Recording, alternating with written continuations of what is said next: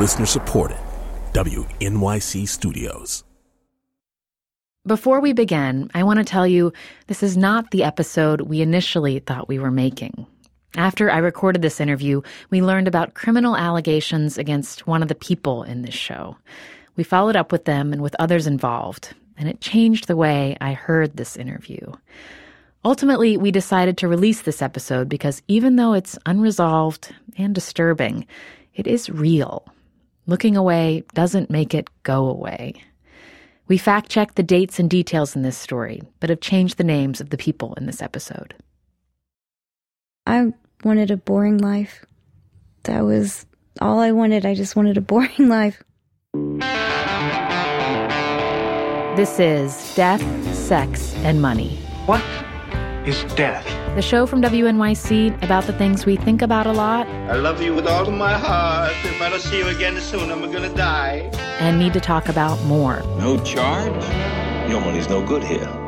I'm Anna Sale.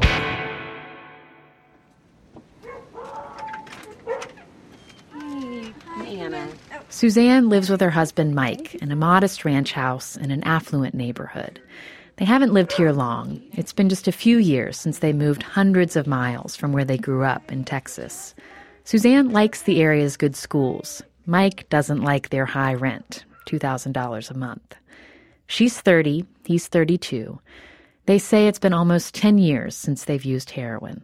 but it didn't get big like it is now until you know way later. We were heroin hipsters. I guess we did it before it was cool. Today, heroin use has exploded in the U.S. It's more than doubled among young people in the last decade, according to the CDC. And a lot more people are dying. Overdose deaths from heroin nearly quadrupled between 2002 and 2013. It's become a familiar narrative experimentation, then dependence, then criminal behavior to get more drugs, then repeated efforts to get sober, the haunting risk of relapse. Mike knows stories like this can be frustrating to hear. You know, if I would have looked at it from an outside perspective, that I should have said, "Hey, this is probably not the best way to move forward with my life." But you know, there's some things that are more important, I guess, like heroin addiction. Mike and Susanne went through their heroin addiction together. And when they got clean, they did that together too. But nearly 10 years later, their lives show heroin's long term effects diminished earnings and slim job prospects, lost time, and lots of frayed relationships. Both of our parents will sometimes bring up things that we did back then. And not, I don't think they do it in a spiteful way, not in a, you know, way to throw it back into our faces, but more in a, you know, like I can't fully trust you just yet way. When Susanne met Mike, she was just 16 years old, a junior in high school. He was kind of my boss, I guess.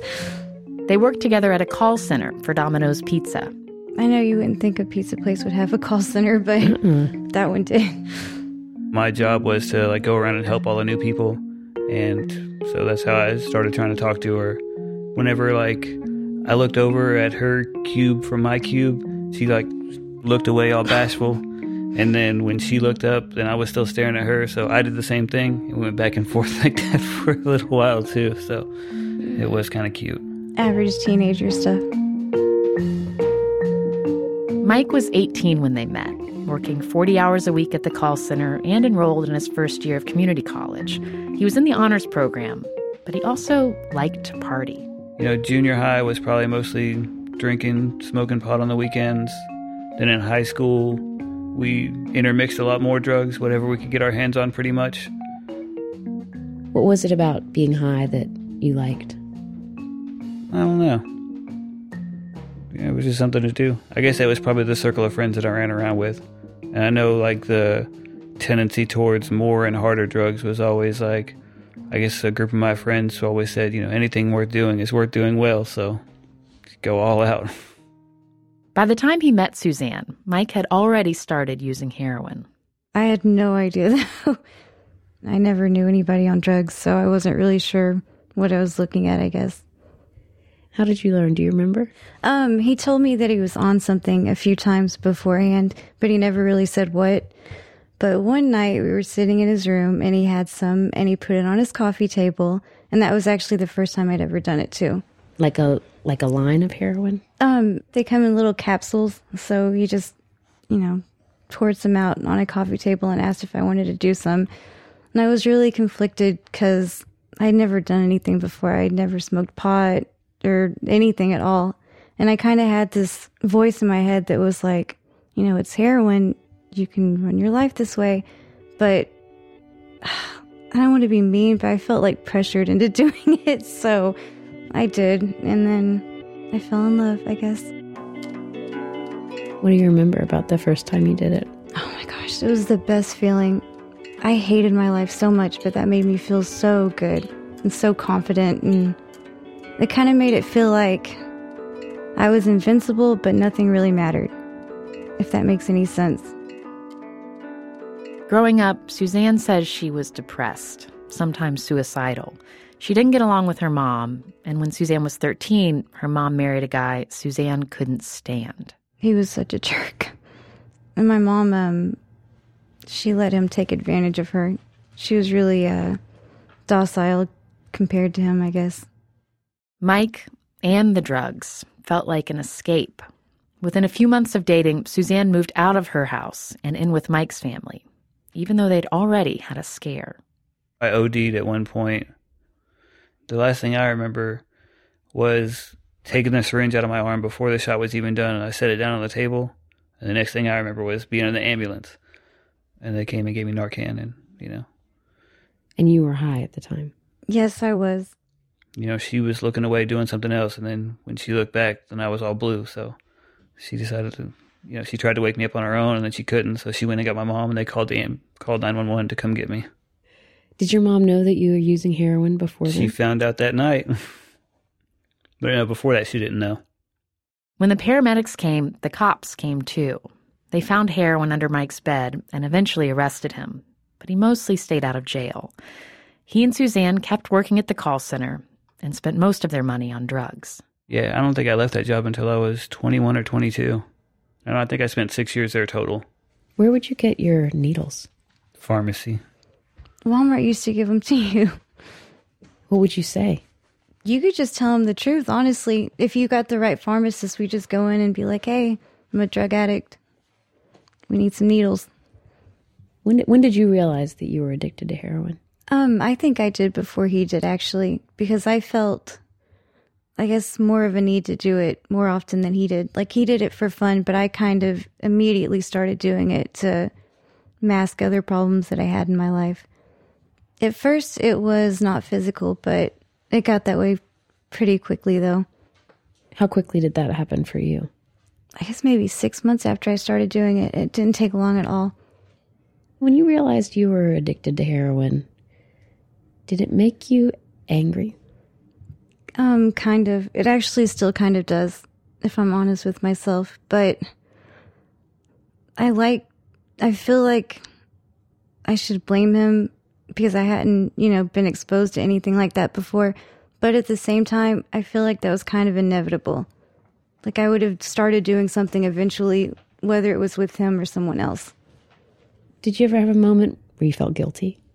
Mm, probably not at the time, because at the time, I didn't see, like, hey, she's doing this for a different reason. I just figured I'm doing it for fun, she's doing it for fun, and that's just what we do.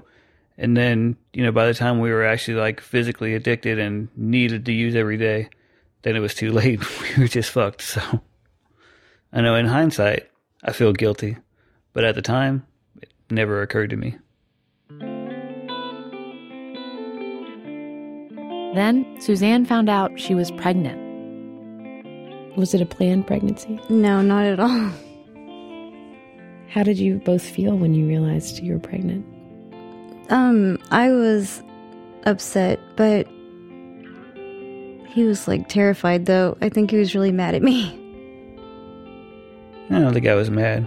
I was definitely surprised and taken aback and didn't know what to do. Were you still in high school? Um, I should have been, but I wasn't. I dropped out and got my GED. Once I started kind of ramping up my addiction, I stopped going to school. Did you use during that first pregnancy? No, I didn't. I didn't even drink caffeine. I was really, really careful. I quit for that too. So, well, I mean, I did use like a cup, like a week or two maybe out of the pregnancy. I used, and I know that was like our plan kind of going forward is that we weren't going to do drugs. But after our daughter was born, we had gotten our own apartment. I don't know where, somewhere in there, we decided that we were going to start doing drugs again. And you started using both of you? Yes. After she was born, you know, we were 17 and 19. And we were really, really, really immature. And she was kind of a fussy baby. And it was overwhelming. I mean, it's hard to be a parent, especially at that age. So, do you think you were sort of self medicating? Yes. I was on a lot of pain medication when I got out of the hospital. And I think that kind of made things easier, you know, made listening to her cry and waking up over and over again. It wasn't quite so hard that way. So when I ran out of the pain meds, I just went back to what I knew, which was heroin. When you think about parenting with an infant when you were 17 and you were high, uh, was it, did you know what you were doing? I, um, that's actually when we gave up custody of her. I would say that's, we did realize that. And, and that's, that's why we gave her away. Yeah, because I know it's kind of messed up, but we felt like we had to make a choice. And I knew that being around something like that wasn't something I wanted my daughter around.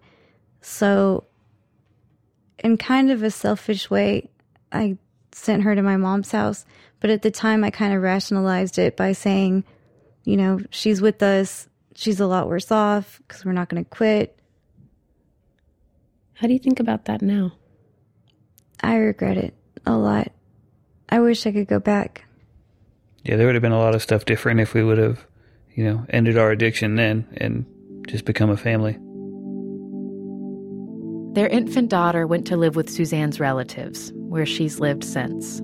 Coming up, how Susanne and Mike finally stopped using and why it's been so hard to pick up the pieces everybody has kind of grown up around you and you're stuck at that point when you started. Like, we hadn't done anything with our lives. You mean everyone else's lives had continued on and you had. Ours hadn't.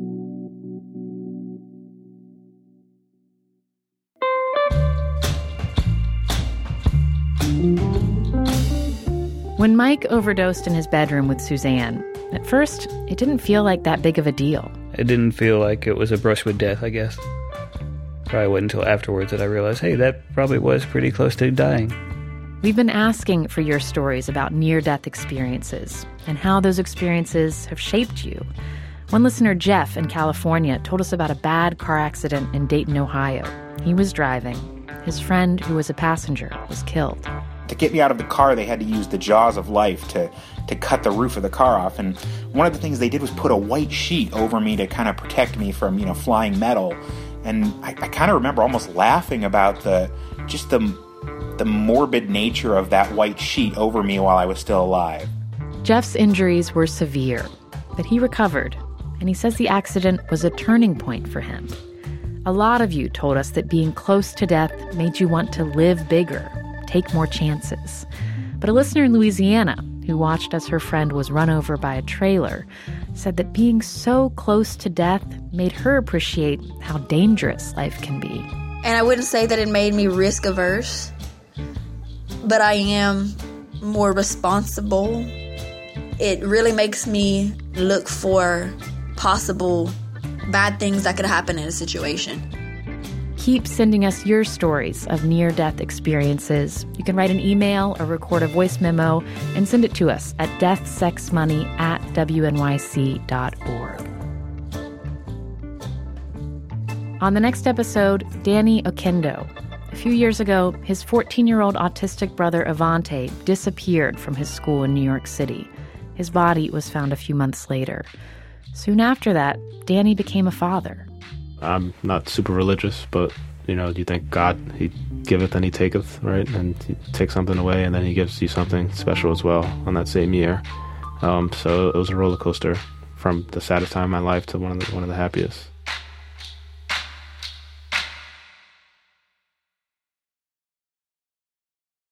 This is Death, Sex, and Money from WNYC. I'm Anna Sale.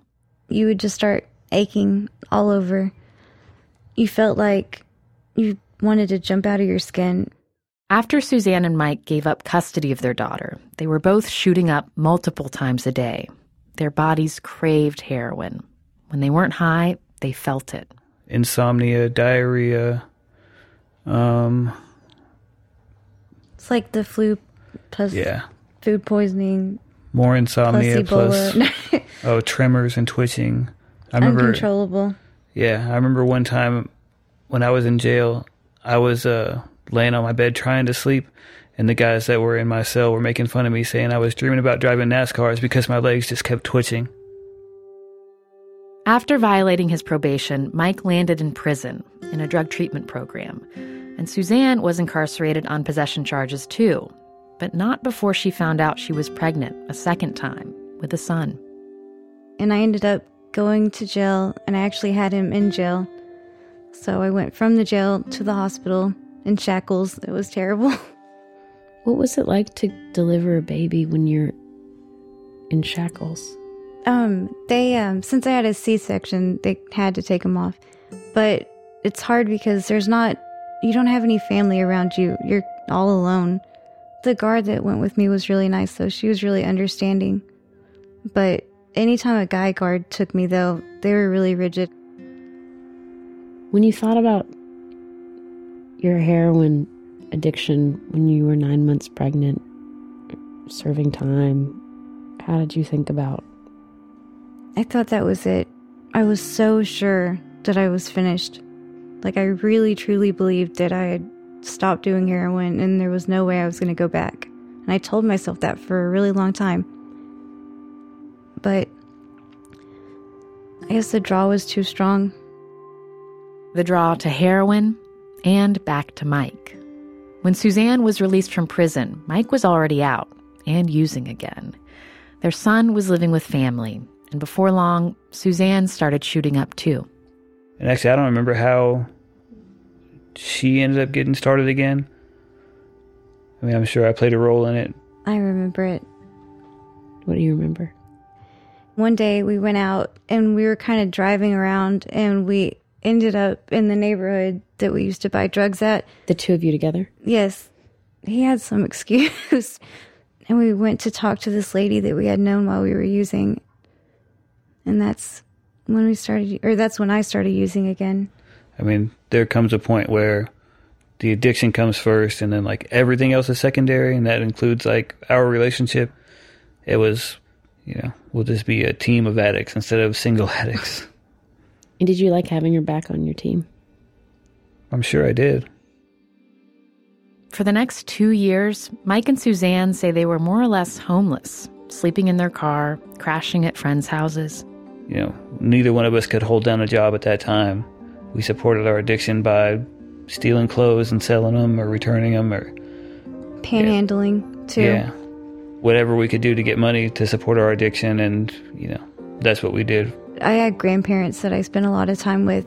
Even after I'd started stealing from them, they still would let me stay there. You stole from your grandparents? I stole from everybody. How would you do that? Um, we'd take, we'd mostly just take stuff and pawn it. So, Yeah, I mean, I did the same thing to my parents too. So I either take stuff that I could sell, or like they had a paint bucket full of change that they were saving up. That we pretty much cleaned out most of that. Is it hard to talk about that? um, it's, I'm very ashamed of it.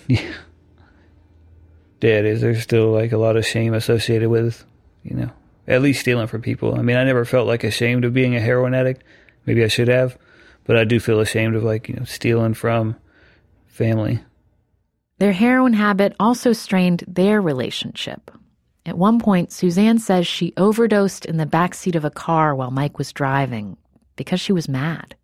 we were arguing about something and that was just her vindictive way at the time she was like oh you want to be a dick i'll show you so when she was quiet for a minute i had already put two and two together in my head so I really showed him. i pulled over told my friend to drive while i gave her mouth to mouth and she didn't need to go to the hospital to get narcan i mean she came out of it on her own Did you get take too much on purpose? Probably. At that time, I'm really, really serious. I did not care whether I lived or died. It did not make one difference to me. I mean, I'm actually surprised that either one of us are alive right now. You said you said that with a laugh, but that's a pretty serious thing to have to be able to say. I know.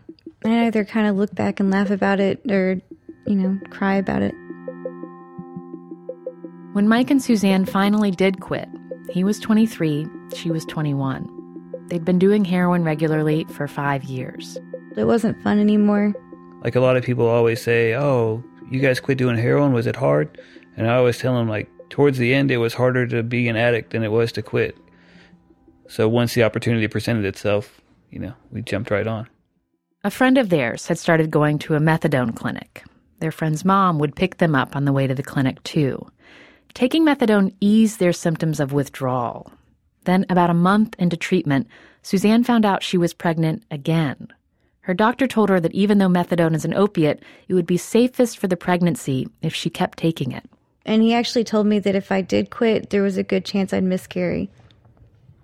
Yeah, I mean, the doctor said, far from quitting, you'll probably actually have to increase your methadone dosage while you're pregnant. He'll be born addicted to methadone, but, you know, they can wean him off what was it like to watch your newborn in withdrawal? They made it sound like he wasn't going to have that bad of symptoms, but it was. It was. I mean, he acted like it was painful to be touched. He cried a lot. He kind of shook. It's something that you don't want to see your baby go through. When you found out you were pregnant, when you're just starting to get clean, and know you have so much work to do to rebuild your life, did you discuss terminating the pregnancy? No. No, we didn't. Is is that because of a, a philosophical or religious belief, or it, it just didn't seem like something that was an option for you too? I think it was just optimism that hey, we're finally getting our lives back on track. Like we didn't we didn't get clean because she was pregnant we just found out she was pregnant shortly after we got clean. So, I mean, at that time, I know I was looking at it like, hey, we can finally move on with our lives. And I was excited about, hey, we'll actually have this baby and be able to raise him. He's not going to live with this person or that person. Like, he'll be with us and we can finally raise our baby and, you know, have our family together. It made you feel hopeful. Yeah. I'm just overly optimistic all the time, but that's how I thought about it. Susanne and Mike got married while she was pregnant the third time, and they say they haven't used since. Do you ever get urges now? Nah. Maybe occasionally, but not uh not with any frequency. I'd say like once or twice a year I might spend 30 seconds thinking about it. I don't I don't look back at that time with fondness at all. Do you ever miss the feeling of numbness? Um, not as much anymore. So I think now I've kind of loved too much to want to not feel that love anymore. Has it been harder to rebuild than you thought it was going to be? Yes. I didn't expect. I mean, just so many little things. Like my grandma, she would hide her things when I'd go over there. My mom, she would always keep her purse on her. And it was things that I didn't notice when I was getting high, but afterwards it was kind of hurtful because I had realized how much they had grown to distrust me. But at the same time, I knew they had a reason to. And for me, I had pinned so many of my problems on my addiction in a really naive way. I thought that once I quit, my life would kind of fall back into place. But it didn't. And I think I didn't expect that. I thought everything was going to be all right. Susanne and Mike have had custody of their youngest son since he was born. They say he's healthy and hasn't shown any long term health effects from the methadone exposure. Their older son has lived with them for the past four years. Susanne's a stay at home mom. She says she's had trouble finding work. Both she and Mike have felonies on their records. They moved away from Texas to follow Mike's work, repairing cell phone towers there's really only a couple places where ex felons can make a decent, good living. You can work on cell phone towers. You can work in the oil fields. You know, I guess probably fishermen if you live close to the coast. So it's, I mean, I've the last year that I climbed towers, I think I made sixty-six thousand dollars that year, and I only worked nine months. So, I mean, there's it's a really good living. And are you still doing that? Well, except I got laid off two months ago. oh, I'm sorry. Hopefully, I'm starting a new job doing the same thing Monday.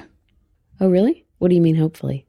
I mean, I just got a text saying that they're still waiting on some stuff from my background check to get cleared up, but you know, I've gone through all the application and offer and my projected start date right now is Monday. You got a text while we were sitting here? Yeah. Does that worry you? Because your background is checkered. Yeah. So I'm not exactly sure how they're going to deal with that. I know I've been talking to the background check people, but uh, fingers crossed that you know they're not going to have a problem with my criminal history. Mike never did start that new job. He says they're living off of savings and his $400 a week in unemployment. We ran our own background check to confirm their stories. They both have drug charges that align with the timeline they told me. Susanne got arrested for theft four times, too. And that's when we learned that Mike is facing new criminal charges. They're not drug related, but for sexual abuse of a minor. Prosecutors say in the past two years, he touched and sent sexual texts to a preteen girl. Finding this out was a disturbing shock. Made me reconsider everything they told me. Because I was rooting for them and their relationship after we talked. Their story of getting sober together after so many years of enabling each other's addictions, it gave me hope. But now I wondered if their hard fought stability after so many years of chaos was all an illusion. Let me be clear Mike has not been convicted. He goes to trial in April. If he's found guilty, he faces years in prison. His pending criminal charges are public record, but the identity of his alleged victim is not. When I found this out, I called Mike and Susanne to ask them about the charges against Mike. I mean, I guess if you have to say something, then you know, I would deny it. When Susanne took the phone, she was less clear. I'm not really, um, I don't know. I don't know what to think, honestly. She apologized for not telling us earlier about the charges. And she says it's made her rethink their entire story, too. You know, we went through all that stuff, and I thought that kind of made us invincible. But now that all this is happening, I'm having to reevaluate all that, and it's it's hard.